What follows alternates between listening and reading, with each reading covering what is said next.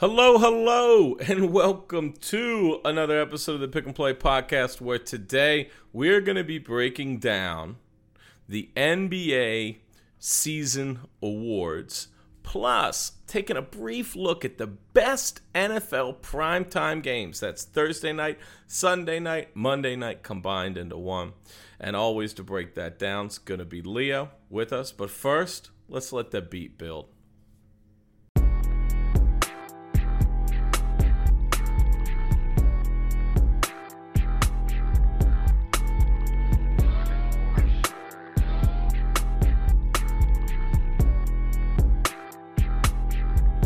Right, Leo. We're here. End of the NBA season. Your Lakers are locked into the play-in. That's happening now. We're starting right there, huh? We're starting right there. Let's get you salty to start this thing off. We are we are Lakers. Have you resigned yourself to the fact that it is play-in game? Period. Uh is are they locked in? Is there no chance? I, I thought that there was still a small chance that they could avoid the plan. I have not conceded in my head that that is that that's reality. Uh, so right now, I'm still kind of hoping that they can avoid it. I think they've got two games left to play, either two or three games left here. Uh, I think the Trailblazers. I was hoping that the Trailblazers would lose last night to kind of even it up. I know they have the tiebreaker, but you know I was kind of hoping the Trailblazers might choke in their last couple games, but that didn't happen. Uh, so maybe it is playing time, but as long as LeBron is there, as long as Anthony Davis is there, then I, I even feel okay about the plan. So it is. You're not out yet. Here's where you're at. Two games left for you. Two games left for Dallas. Two games left for Portland. You So got a win clinches it for either of them, right? Because they have the tiebreaker. Yes. So they need to win. You're a game behind, meaning you got to basically go 2 and 0 and they got to go 0 and 2. Lakers are playing, this isn't difficult. Indy and New Orleans. All right? It's not Okay. That's not crazy. Indy and New Orleans, right? Nothing crazy there. Now, Dallas is going to play Toronto tonight or tomorrow night, and then on Sunday they play the Timberwolves. Not great. Yeah, no, they're probably winning probably both of those games. Okay. And then you have Portland. Portland is going to play now here, here here's your out. Portland is going to finish this year playing Phoenix and Denver. All right, so there's a chance. There's a chance with Portland. I really wanted them to lose last night. Uh, that didn't happen for me. They ended up beating the Jazz, which I, I wasn't expecting, but it happened. So uh, before last night, I was still kind of hopeful that they'd be able to avoid the play-in. After last night, I'm not as hopeful, even though they were able to get a win without Anthony Davis and without LeBron. Uh, it was just the Rockets, but it was good to see them get a win without either of those guys. Uh, so I, I think they'll be fine. They're kind of taking an upswing right now. They're, they've been playing better the last few games, so I think they're headed in the right direction. If they do need to play that playing game, uh, I think that they'll be able to beat Steph and the Warriors in one game. I do think that. I'm pretty sure at this point, you know, Portland just needs to win one of those. I could see a lot of people resting. Phoenix really doesn't have anywhere to All go. right. They've got three games left, so expect some rest. And Denver as well is kind of limping around. Uh, they can't move into the five spot. The only thing that can change is the five, six, seven, eight spots right now. Uh, Golden State cannot get out of the play in. Only you can get out of the play in. Uh, I just think that the Lakers are aimed for that. But kind of transitioning here. Uh, we're going to be looking at the MVP and preseason. You know, I had thought that I had this thing in the fucking bag at like multiple points. I have LeBron. I had LeBron at five to one and Embiid at twenty five to one. I even had Dame at hundred to one. And there was a time period where if you ranked five MVPs, I had three of them, and I had like one, two, and five. Yeah. Na- in the money. Everything got fucked. LeBron got fucked. Fucking fucked got fucked. Embiid got fucked. The whole thing got fucked over on me. So the the entire race has changed. I'd Now, say at the All-Star break, you were in the I've money. got MVP, Rookie of the Year, Defensive Player of the Year, GM of the Year, Coach of the Year. I mean, Six Man of the Year, Coach of the Year, Executive of the Year, um, and then Most Improved Player. So we're gonna run through our lists. I'll kick it off with the MVP. We're going three places deep. So I think in the MVP ballot, you vote five. We're going three. So my first spot, I don't think this is close anymore. I think this is over. It's Jokic, right? Jokic in your one. Yeah, Jokic has to be the MVP this year. I, to be honest, I I've been a Nikola Jokic fan for a couple years now. I, I think I was a little early on him, uh, being excited about his potential. The 26, 11, and 8 with great shooting efficiency, like the, there's not really much you can argue against there. For a little bit, I didn't really want to give him the MVP because I don't feel like the Nuggets are the best team in the league. And, you know, normally MVP is best player on best team type of thing but he's been there all year. He hasn't really missed any long stretches of time, and he's been dominating the whole time. So I'd, I'd, I'd feel like an asshole if I didn't give it to him. Yeah, I, I, think it's. I think that's over. Uh, my number two spot, I think, is a little more juicy. Uh, I have Chris Paul as my number two on my MVP Ooh, list. Ooh, okay. I, I just, you know, how many years in a row do we want to move him to a team that we pretty much write off? and then watch them become a top half for you know we talk about how difficult the west is you know how many years in a row do we have to go through that rhetoric well chris paul just keeps going places and keeps making the playoffs. This is a regular season award. They're in the second seed in the west. What am i missing here? You know uh, cp3 number two. Give you know we talk about you're the gardener here. You're the gardener. You're always giving people their flowers. I'm I'm giving someone some flowers here. I, I'm Chris Paul deserves a big time consideration. Mm. I kind of like that nickname, the Gardener. I like that. I might steal that one day. if I was gonna give a number two spot, I would give it to the guy that I actually want to give my MVP to. I just can't because he missed some time. I would I would give the number two spot to Joel Embiid. Okay. Uh, he averaged 29 points, 11 assists. I'm sorry, not 11 assists, 11 rebounds and three assists. But the shooting efficiency is not too far off from where Jokic is. Embiid shoots 86% from the line. He's shooting almost 38% from three this year on three attempts, 51% from uh, you know, from the field in general. And I just think that this is a this was a career year for him they're about to the Sixers that is are about to win the Eastern Conference. Like I personally I would like to give MVP to, to Joel Embiid. He just hasn't been as durable, and in this shortened season, I think you kind of got to give Jokic a little credit, uh, a little credit for being able to stay on the court. Embiid's my number three, um, and I, I basically said, hey, Chris Paul, I feel like's played every single game. Jokic has played every single game they moved to the most valuable player of this year in the NBA. And I have Embiid third, man. I, I, I can't knock it. When Embiid's on the court, you're like, okay, so that guy's going to get, if Embiid wants to eat, he will get 30 plus points and 15 plus rebounds. That's that's a floor. So you have to deal with that. There are a lot of players that can give you 30. There are very few that give you an incredibly efficient 30 plus 15 rebounds. So I've got him as my number three spot. Who rounds it out for you? Hmm. if I was gonna pick a third, I would go with Giannis. Giannis okay. is who yep. I would go with in my third spot. I feel like in any regular year we would be talking about Giannis for the first spot for MVP, but we've been over the voter fatigue thing. Uh, but still, Giannis averaging 28 points a game, averaging six assists per game for Giannis. Yep. We know how efficient he is. He's the leader on the offensive and defensive side of the ball. That's why he's the defending MVP and Defensive Player of the Year. Uh, so I think it's a shame that it, it's partially a narrative award, and, and thus he's not even really in the running this year. Uh, because I think that had he not won back to back, we'd be asking if it's him or Jokic. So I give Giannis my last spot. Can't really argue with it. All right, rookie of the year. Who you got? All right, so uh, I am sure you are you're expecting me to pick Lamelo Ball. I am not going to pick Lamelo Ball. My rookie okay. of the year is Anthony Edwards. okay. Wow. Explain. Yeah.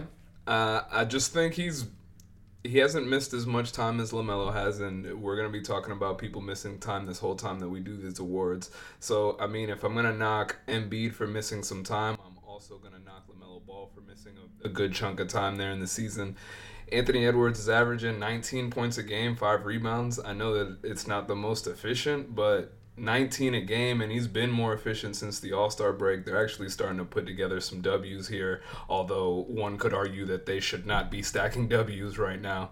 Um, he, has been a lot better, and he's been there the whole season. Uh, I'm going to give it to him. I think that given the, the longevity, or maybe longevity is the wrong word, but the consistency, rather, he's been out there every game, um, and he's producing. Uh, I, I know it's not that efficient, but as a rookie, you can't expect him to be 50, 40, 90. So uh, I'm giving it to Ant Edwards.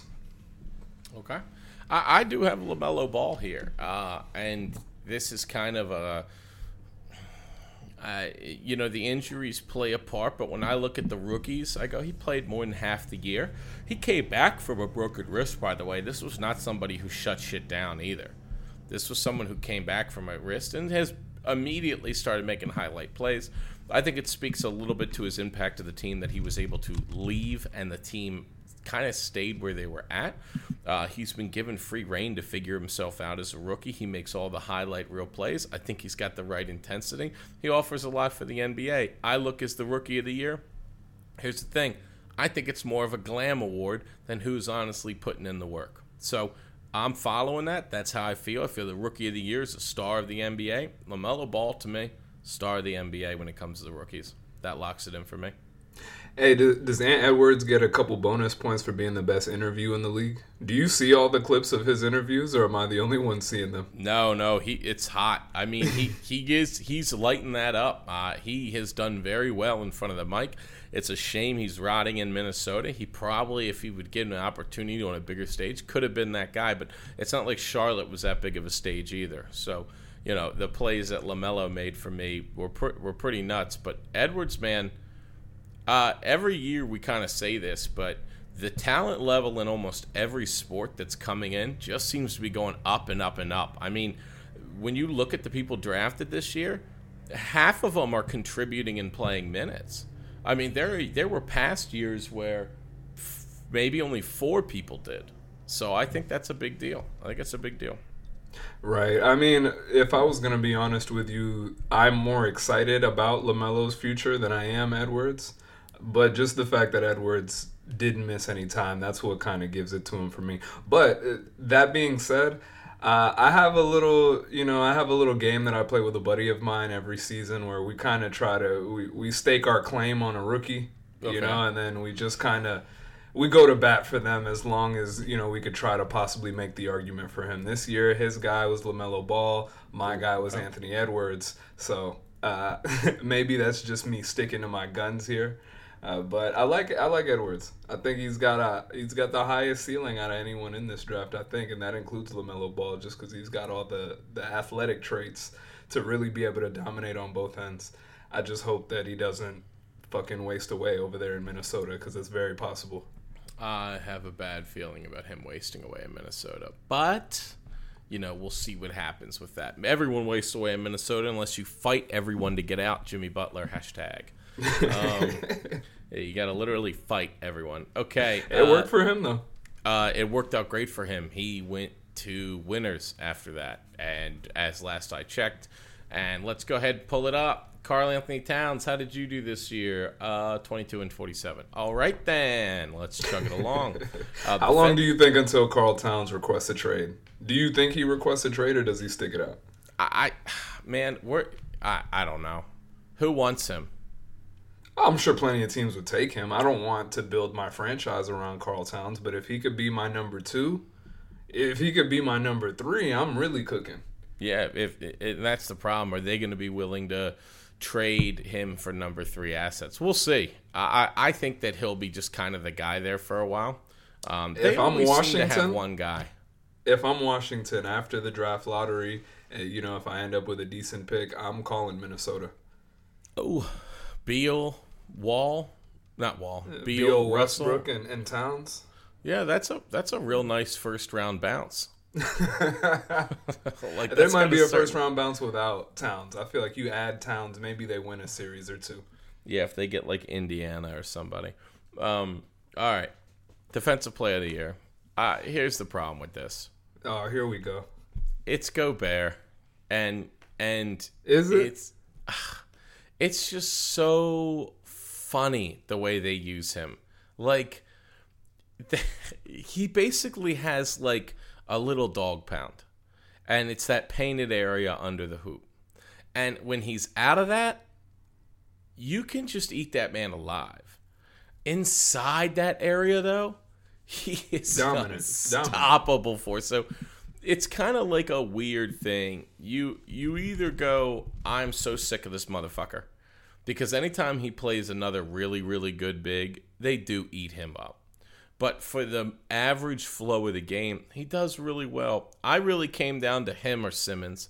I love what Simmons can do, basically guarding everyone who's not a center. He really can do really well against two, three, four, and and that's really versatile. Um, but I just look at Gobert, and his defensive stats are great. He's blocking every ball in the middle. That's just who I got. I guess it's chalk. I'm so disappointed I put his name on paper though. I refuse to do that. Okay. Uh, and so Strong I, man. I went with um, Ben Simmons. I went the opposite way. Okay. Okay. I went with Ben Simmons because look, I mean, Rudy Gobert is going he's going to win this award. Let's be clear. Like before I even start talking, Rudy Gobert will be the defensive player of the year this season. Uh, I think that's pretty much locked up already, just like Jokic MVP.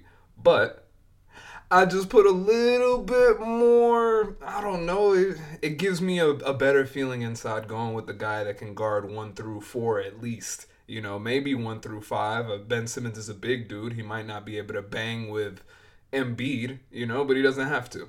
So I I think that since he can guard the point guard, he can guard shooting guard, small forward, power forward, and in a pinch he can switch on near the center and and, and hold his ground. I like Ben Simmons, uh, and I like. I know that it doesn't make sense because Rudy Gobert's defense is a big chunk of why the Utah Jazz are about to win the West. But just in that same sense, I think that Simmons' defense is a big reason why the 76ers are going to win the East. And, you know, the top of the East is no slouch, so I think that that is an accomplishment. I'm going with the Swiss Army knife, the versatile guy. Give me Ben Simmons, Defensive Player of the Year. can't uh, not only do I like um, and can't hate anything about it, but I'm all for it. And uh, I, I would love if it ended up not being Gobert because I fucking hate that guy. I mean, he just I sucks. can't lie. It, it, it is also in my head the fact that Ben Simmons said that Rudy Gobert is not a better defensive player than him, and then went out and hung like forty, uh, Yeah. high thirties, forty, Yep. went went and Yep. dominated Gobert's team. So like, it, it- that sticks out in my head. That kind of shit. If, if you're gonna call your shot and then go dominate, all right, Ben Simmons, you got it. Defensive player of the year. I can't argue with that. I'm all into it. Um, now here's the thing. I've got kind of a trick spot for the six man. I don't have one. There are none. Get out of here with it. There is no six man. All of you played a ton of starter minutes. Everyone got hurt this year. Everyone had to sub in. There is no six man. You can go Jordan Clarkson. You can go whoever. Guess what? That guy probably started 20 to 30 games. I just don't have a six man this year. With COVID, with the scheduling, with the amount of injuries we had, anyone that I could come up and name with has played almost the same amount of minutes or more than most starters on their projected team. I don't have one. I left it blank. There's no six man this year. Uh, I'm a little jealous of that actually because when I was trying to pick my six man of the year, I wasn't like super excited about it. You know what I mean? Like I'm, I'm Yeah. going down the list of names and I'm just like, ah, nah, I don't feel great about this. You know, but I pick one for the sake of picking one. Now I wish that I would have put my foot down and said no six man. I give it to Jordan Clarkson though, just because he's the most qualified of the group. I guess he 100%. 18 The- points a game on the number one seed in the NBA uh, off the bench. I, I got to give it to him. But like Yeah. you say, he he started his share of games as well. he started games. This, let's see. I mean, uh, he played in a bunch of games. I, I guess he didn't exactly start games. He played 26 minutes a game.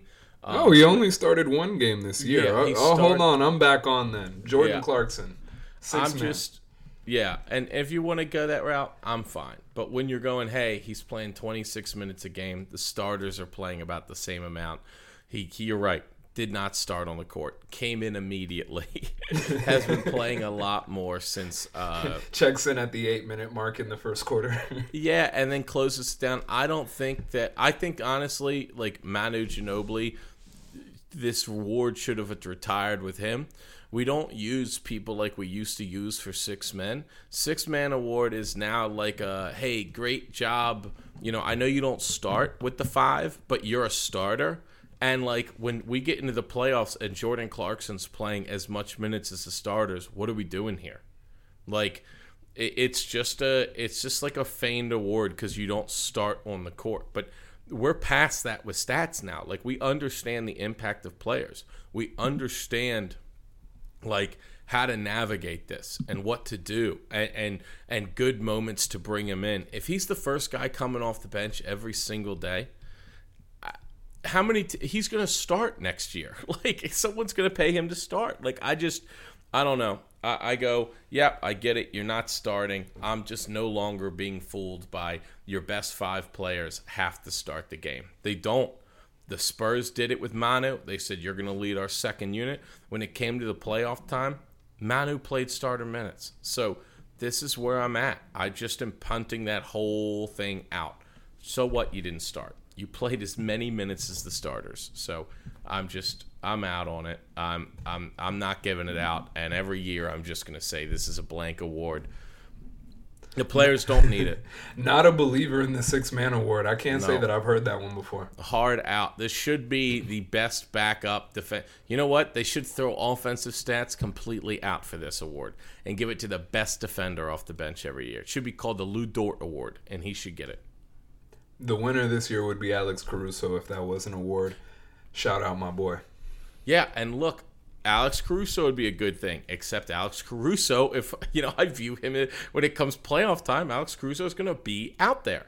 So I, I just that's my problem here. This is no longer. This is like a tricky award. It's like no longer what it was meant to be. It was meant for when your best five started and you know, the six man came off the bench, gave you that boost, gave you that hustle, gave you that drive. I just don't see it anymore. So I'm in this like quasi, it's bullshit. It's bullshit. Jordan I'm, Clarkson, I'm, take your award home and be happy with it. Yeah, I guess that's, that's where we're at with it. I, I guess your paycheck's not enough. You need another award. Like your paycheck is your like like that's my problem with this. The six man award. Your paycheck is everyone's six man award. That's what it's for. That's what you're. That's what you're getting paid for. You're getting paid for your numbers. I'm, the award no longer means what it used to mean. I'm out on it. All right. Before I get real angry about that shit, Coach of the Year. I, I have two candidates. Who's yours? My two candidates for Coach of the Year. Well, my Coach of the Year. Have three, okay, I, and I'll Ooh. run through all three of them real quick. But I, I'm going to start off by saying that the winner of my Coach of the Year is going to be the New York Knicks, Tom Thibodeau. I, I have to give it to Tom Thibodeau only because I know that there's better options here. I know that there's teams that won more games here. But the New York Knicks at the beginning of the season, if you told me that they would even be in contention for the 4 or 5 matchup in the playoffs this year. I would have laughed you out of the building. I would have told you to get the hell out of my face with that bullshit. I wouldn't have believed a word that you were saying. But not only does he have them in the playoffs, they will be a playoff team this year. They also, I don't believe, will be in the playing game. Nope. Like they, they're guaranteed. They're guaranteed. Oh yeah, in. they're locked in. That's amazing. That's an amazing yeah, job that he did over there. He's yeah. got they're a top three defense in the NBA. If you go by points allowed, they're the number one defense in the NBA. Uh, I, I couldn't have seen it coming. Their best player is Julius Randle. Shout out the former Laker Julius Randle. I always believed in you, baby. But for him to be the number one player on the on the team and them to be the number six seed in the East and, and a frisky three seed, I, am sure that Milwaukee's not exactly thrilled about that matchup. You know, that's they're a tough defensive team. It's going to be a tough series no matter who plays them. I got to give it to Thibodeau. Um, I'll make it short on the other two. The other two are obviously Quin Snyder and uh, Monty Williams they're prob one of those two is probably going to be who actually wins the award because they both overachieved this season. I'm just more impressed with what Thibodeau did. So Thibs is my coach of the year. I have it flipped.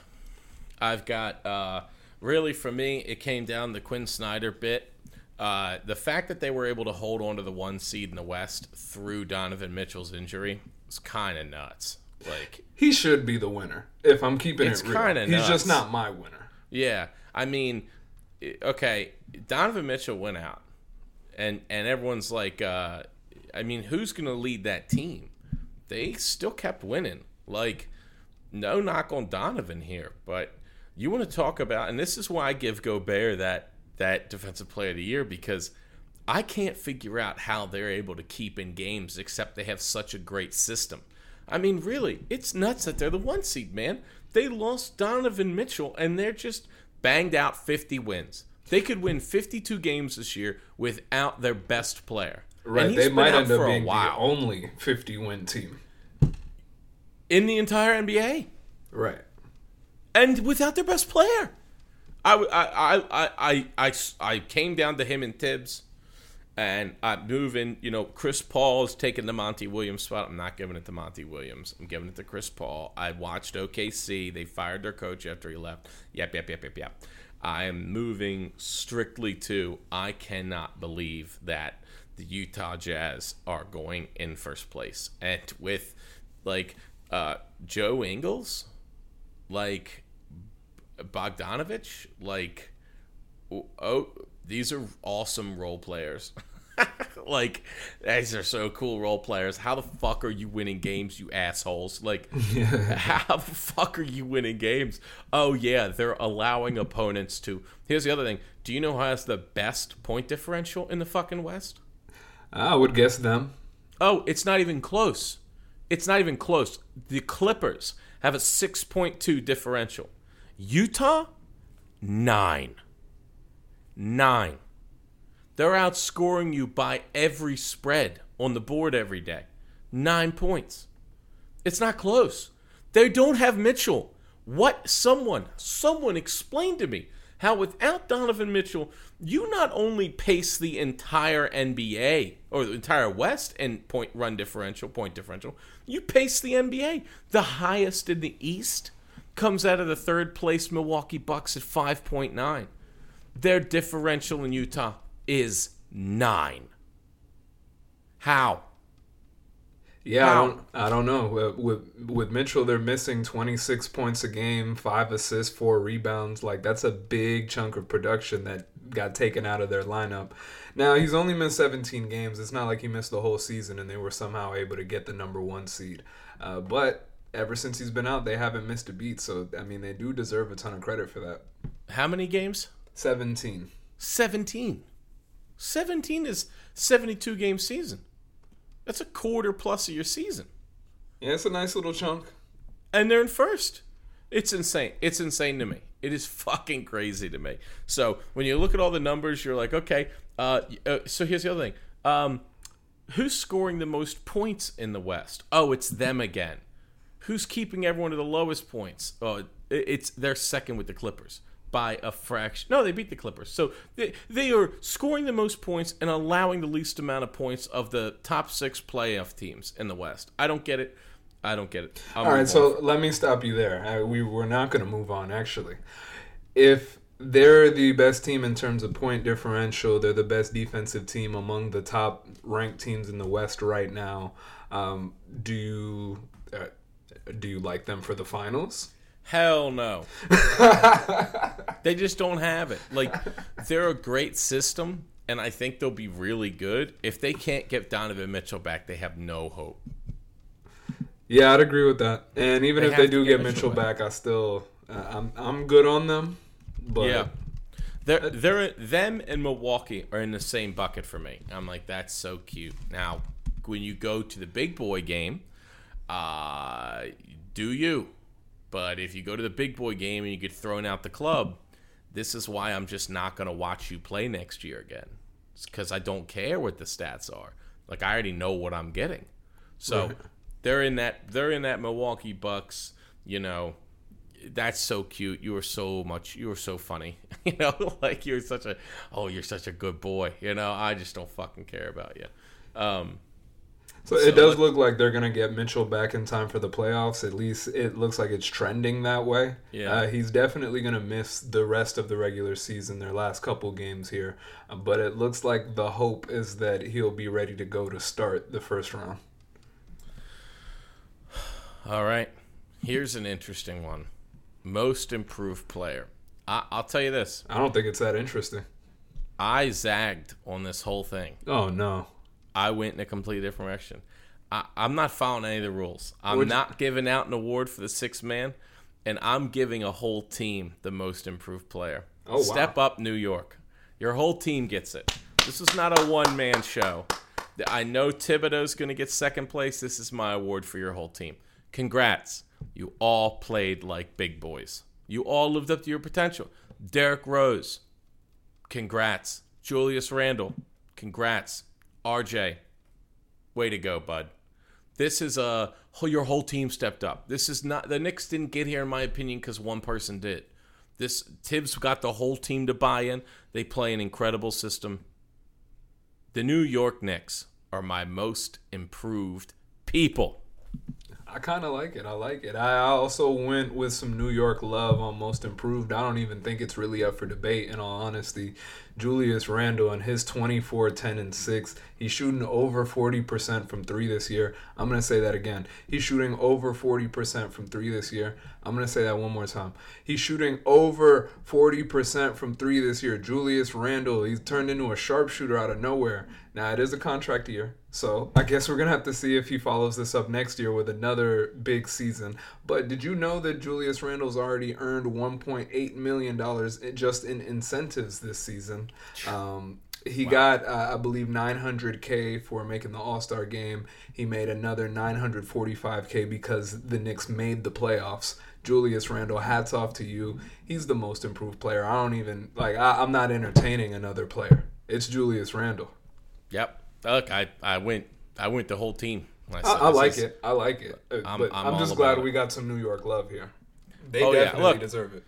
That's when I went through it. I was like, look, my most improved's going to the Knicks. Thibodeau's going to take my second coach of the year spot, and that's really the hats off to him. Okay, last category before we flip over into some some little tantalizing NFL talk.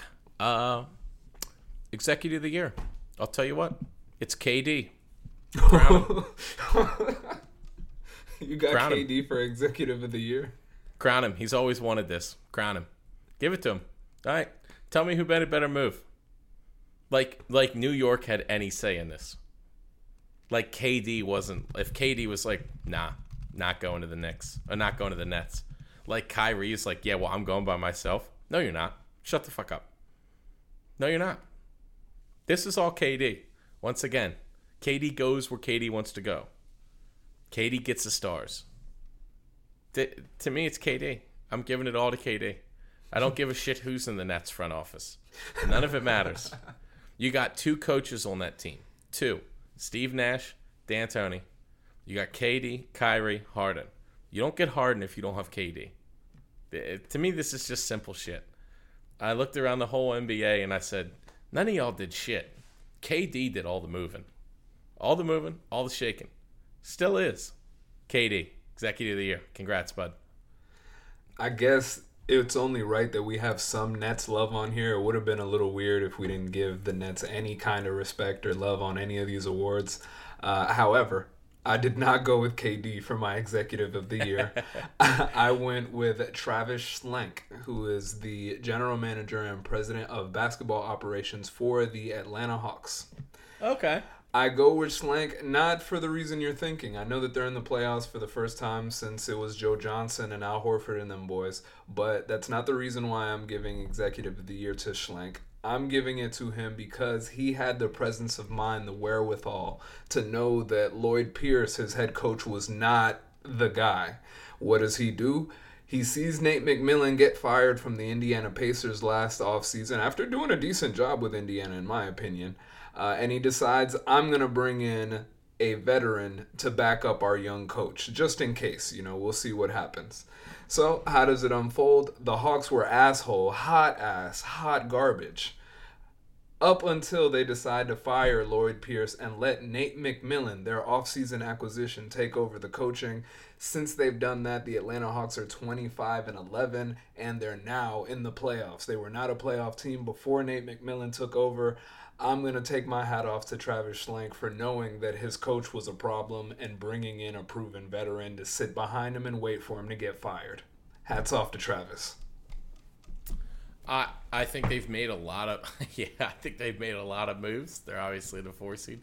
I can't knock it. Um, I just think that this executive of the year is going to have to go to a player like soon.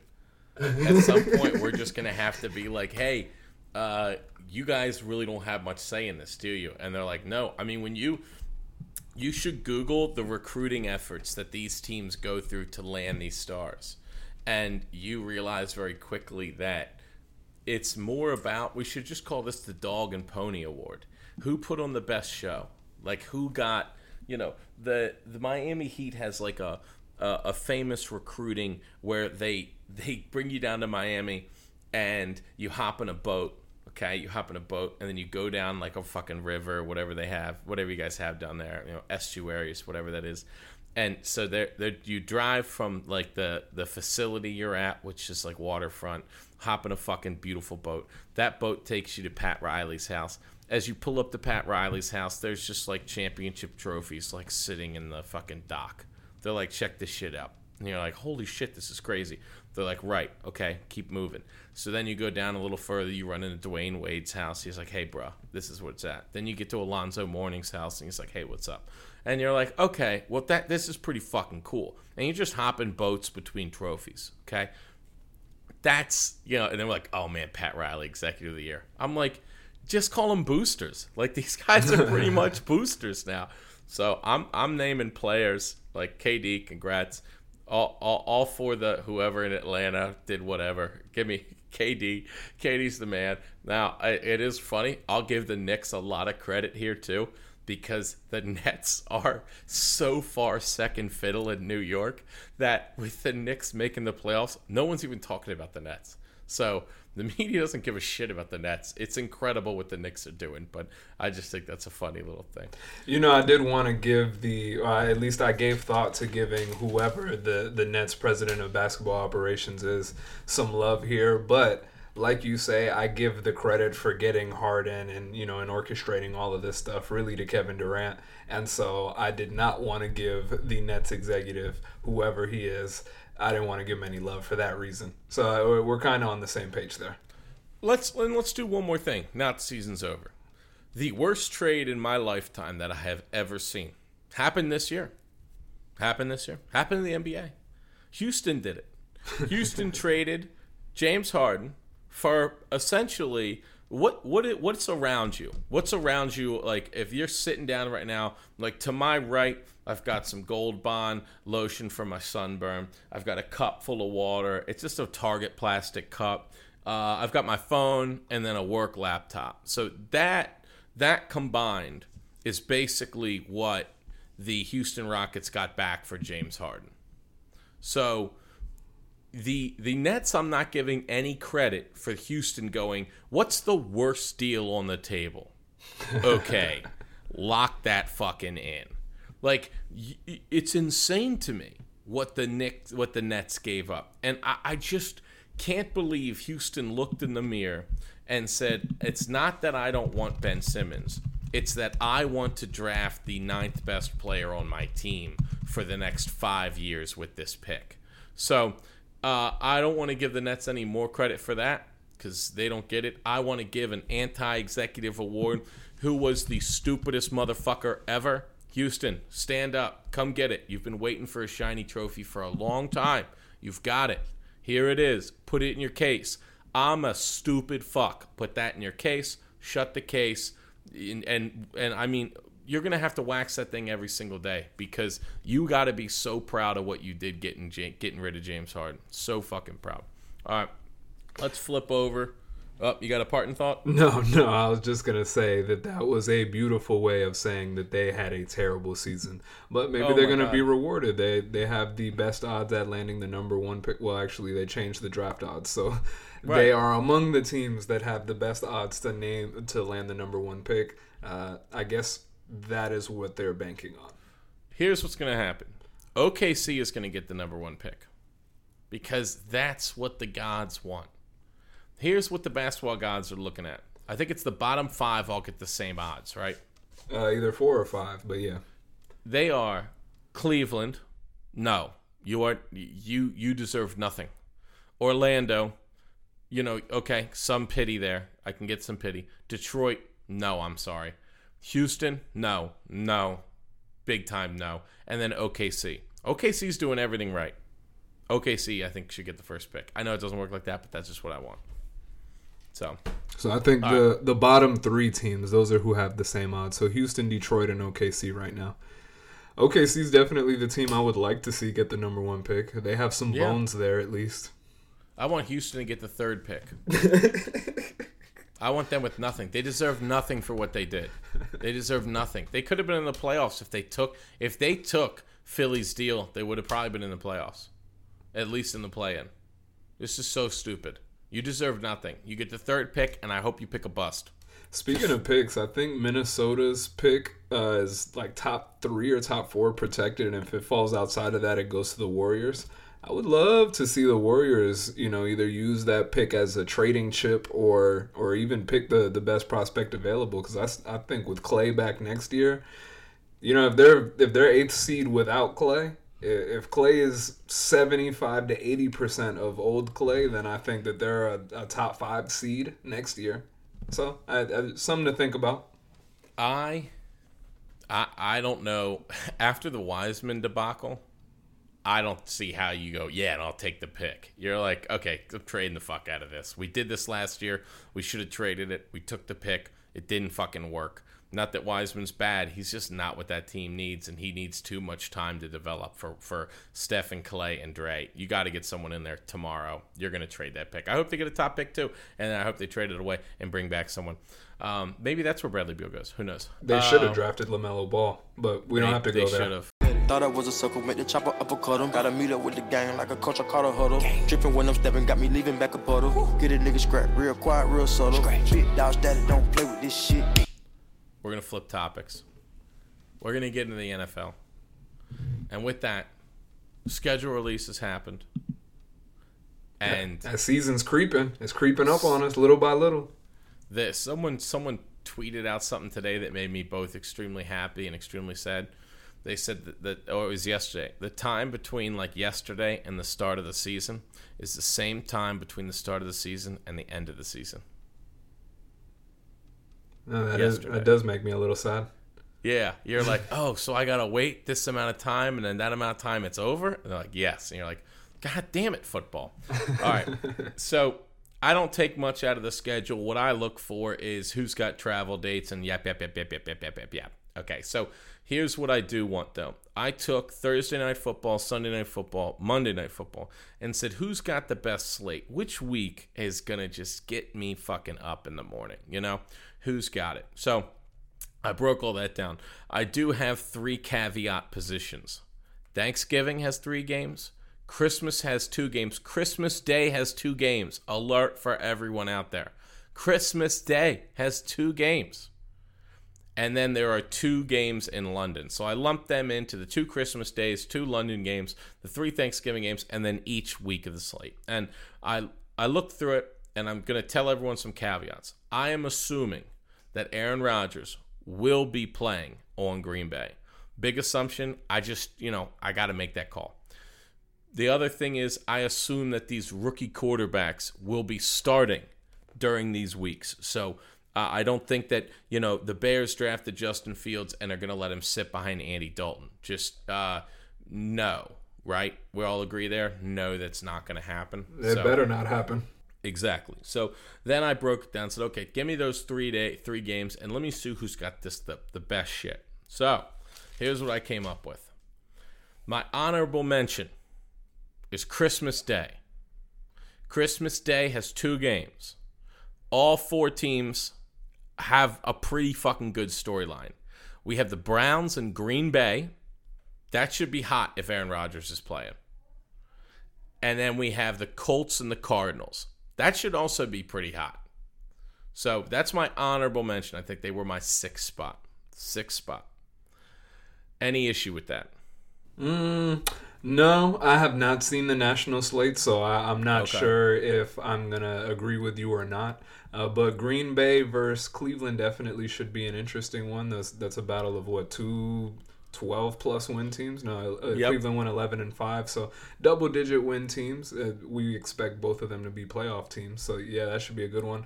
I don't know if I agree that Cardinals Colts is going to be a good one, but I guess that depends on, you know, if Carson Wentz gets shit shaken over there this season. I'm not a believer, but okay. we'll see. I think they're going to be a 10 win team, so a 10 and 7 team. I, am in for that on my Christmas day. Uh, just to run down some raw numbers here. Uh, primetime games, I believe five teams, uh, two teams have uh, six. It looks like the Saints and the Packers. Um, no, no, the Saints only have five. No, why, why do the Saints have so many primetime games? Do we want to watch Jameis or Taysom that badly? I don't know, but that's kind of why I go in and I go when you're ranking these weeks, there are a lot of duds. So I tried to pick weeks where I'm like, even the dud matchup is pretty fucking good or exciting. So knowing that the Saints and the Packers have six every week with the Saints, I don't I don't really I don't think I have them on my list. So I have no interest in watching that fucking team. Uh, there are five teams. There are sorry, there's a bunch of teams with five. Cowboys, Bears, Bucks, Seahawks, 49ers, Bills, Ravens. I, I'm I am I'm, I'm not okay with a lot of those teams getting five games. I'm all about it for the well, I'm all about for the Ravens. You know, um, Bears, Cowboys. sorry, Ravens. get the Bears, Cowboys. Get the fuck out of Dodge. Um, I'm not super excited to see the 49ers in prime time. I'm just not. I will see the Buccaneers. I will see the Seahawks. Not really sure what I'm thinking of the Steelers this year, so I don't really want them in prime time. Do you and know if the 49ers prime time games are they late in the season or are they early in the season? Uh, the 49ers have uh, basically they're kind of spread out. They've got one in week three, and they've got one in week seven, and then one in week ten, and then week looks like week thirteen and sixteen. Okay, so the ones after week 10, I might be a little bit more excited about. I expect Trey Lance to be playing at, at least by yeah. that point. Uh, not excited for the Jimmy G prime time, though. Yeah, the first game in prime time they play is against the Packers in week three. That would have actually been, uh, that was like the high point but the rest of the games that week are utter trash. So uh, let's walk through now. Here are my top five. I'll start with five. Week six, we get uh, this is the in, in kind of the worst of it. Week six, this is my fifth spot. You have Tampa Bay and Philly. I do like Justin Fields. I'll pay to see Tom Brady. This should be at least a decent matchup. Jalen Hurts will be a little bit. Jalen Hurts, yeah, Jalen Hurts. So I, that's the first game. That's the weakest of the group. We then have on so that's Thursday. Sunday night football. We have Seattle and Pittsburgh. I'm I'm okay with that. Two playoff teams from last year. A lot of history in the Pittsburgh Steelers. I'll take them. But the Monday night game, I really think is going to be a hot tamale. It is your Tennessee Titans versus the Buffalo Bills. Mm. The Titans and Bills have played a couple times over the last couple years now. We we got them back. Uh, they had beaten us twice in a row going into last season. We got them back last season with a, a pretty nice little ass whoop in there. Uh, yep. So they're definitely going to come in wanting to rip our heads off. I know that for sure. So I kind of look at this as I go, hey, the Buccaneers in prime time. I see Tom Brady. I'm not sure how many times we're going to get that left. That's kind of your juicer to start. You go with a historic team in the Steelers versus Russell Wilson. I'm all about it. Then you move into what I think is the creme de la creme matchup of the week, and that is Buffalo and Tennessee. That's my fifth spot. My fourth spot. Uh, this is week 12. Week 12 starts out with Buffalo and New Orleans. This is the only time New Orleans shows up on my list. I'll take Josh Allen running around in that dome. I'll take whatever the Saints look like at this point. Uh, I think this is going to be an exciting game. Uh, it could be a billion points scored. So I like that to start me on Thursday. But Sunday night, we get Ravens Browns. We saw that last year. That was the cramp game, cramp gate. So One of your favorite matchups. that is a good matchup. The next one, I'm going to tell everyone this: the Washington football team is going to run away and hide with that division. It's not going to be close, and they play the Seattle Seahawks. A little Fitz That- magic this season. I, I I I almost don't care who quarterbacks for them as long as it's not no one like they had last year. They they will have the best offensive line in that division, and they will have the best defensive line in that division. They also will have the best skill positions in that division and the best head coach. This is going to be a 12 win team. I have them at 11 to 12 wins for the Washington football team. We are going to get Russell Wilson, who's going to be scrambling for a playoff berth against a top seeded Washington football team. Lock me into week 12. I'm all fucking about it. Also, Fitz Magic in a big game. You don't know what you could get. It could be terrible. It could be insane. It could be five touchdowns, 400 passing yards. So that for me took my fourth spot. Yeah, I don't know, like you say, I don't know what I get from Fitzpatrick in a big game, but I do know that no matter which way it swings, I want to watch that. Yeah. Let me And- ask and- you a question about something that you said here a, a little while ago about the Saints. You you talk about not being that interested in New Orleans that season, and it got me thinking a little bit. They were twelve and four last year, and, and that was with Drew Brees, the corpse of Drew Brees. You know, Drew Yep. Brees missed time, and when he did come back, he was just eh. You know, I mean, he retired, so that tells you a little bit about where he was at. Do you think that they're are they going to be worth watching? Are they going to be exciting this year? Because 12 and 4 with the ghost of Drew Brees, Taysom Hill, and Jameis Winston makes me think that they've had some sustained success. So I, I just I wonder if maybe are they going to be an elite team? Do you do you see them taking a step back? How'd they They win weren't 12 an elite games team last, last, year? year. Uh, uh, weak NFC. But and the NFC will mostly remain weak. when was the last time that they had under 10 wins? I feel like they crank out double digit win seasons every single year, and last year they did it without their quarterback. So Yeah, I, and that's kind of you know that's what the leading off the week for me. I'm excited to see. Uh, at this point in the year, have we gone Jameis Winston full time, or are we still using Taysom Hill and his inability to throw? um, you know, this is what I want to see. That's why I think they'll be interesting. They have all the weapons. Um, Jameis Winston's a knucklehead, though. Like you can you can train him up all you want. A knucklehead going to knucklehead, and and that's just what you're gonna fucking get with him. So uh, I I'm I am. I don't think the Saints can be any better than they were with Drew Brees in, in any point in time. And I don't think that highly of. I don't think that the Saints should be looked at the way we revere them. We revere this Saints team that has the same amount of Super Bowls as Joe Flacco, less Super Bowls than Eli Manning and and I I just I don't really find them that impressive overall. I think in their dome they're a lot of fun, and that's what'll make this game fun. I think this is a team that's going to struggle on the road all year. I think they're going to win a good bit of their home games. I just don't see them being the marquee attraction that they used to be. Yeah, I'm So- with you. I'm with you on that. I, I'm interested to see what the Jameis Winston experience looks like, if we even get a chance to see it. Okay. Um, all right. Let's. I'm gonna run through my my top three real quick. Um, week ten, you've got uh, Baltimore versus Miami. I think that could be a lot of fun. Kansas City, Oakland. Uh, that is Oakland's the only team to beat Kansas City during the regular season last year, so let's get a repeat of that. And then we get the Los Angeles Rams, newly formed offense, versus the San Francisco 49ers. We are in week 10, so we're probably going to see Matthew Stafford versus Mr. Lance. I think that's got a ton of value here. Miami almost a playoff team last year. Baltimore's excited. Kansas City, Oakland. That's good. I mean, that's always going to be high scoring. And then we top it off with Rams, San Francisco. Uh, in the second place, this has got more narrative driven. In the second place, I have Week Four. We get Joe Burrow versus Trevor Lawrence. That's phenomenal for me. That should be Um, great. Yep, Jacksonville versus Bengals. It'll just be a it'll just be a fun game. Period.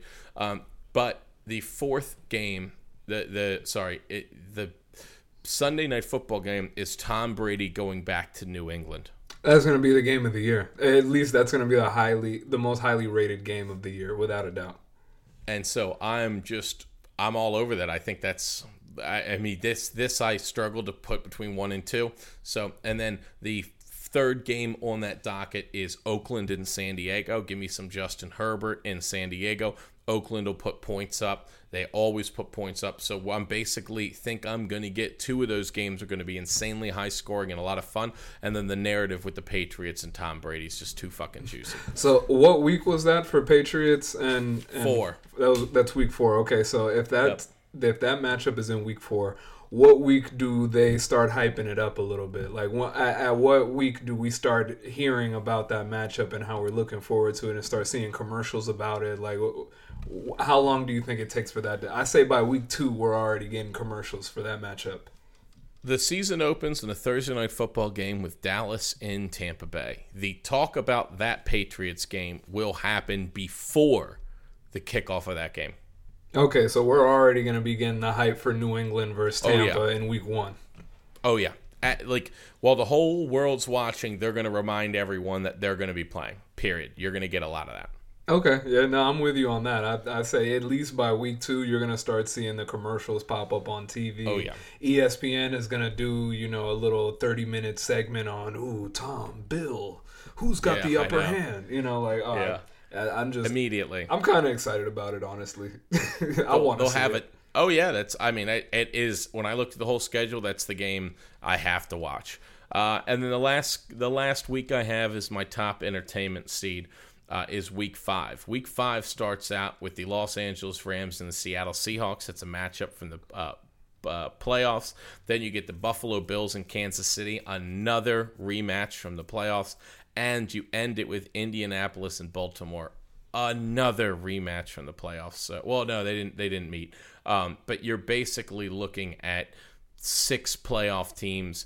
They all played each other last year. They're all playing each other again to me, this is, and, and, the Colts could take a step back, but I don't expect five of these teams to take a step back. I think that is the juiciest week in terms of my best games. The only reason that week four didn't make it is that Oakland, San Diego, and the Jacksonville Cincy aren't going to have any real repercussions to their to the to who wins and loses. So um, that's that's my top rundown.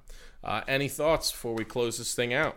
Uh, do you have a win prediction for the Ravens? I know that you've gone through the schedule at least twice by 12. now.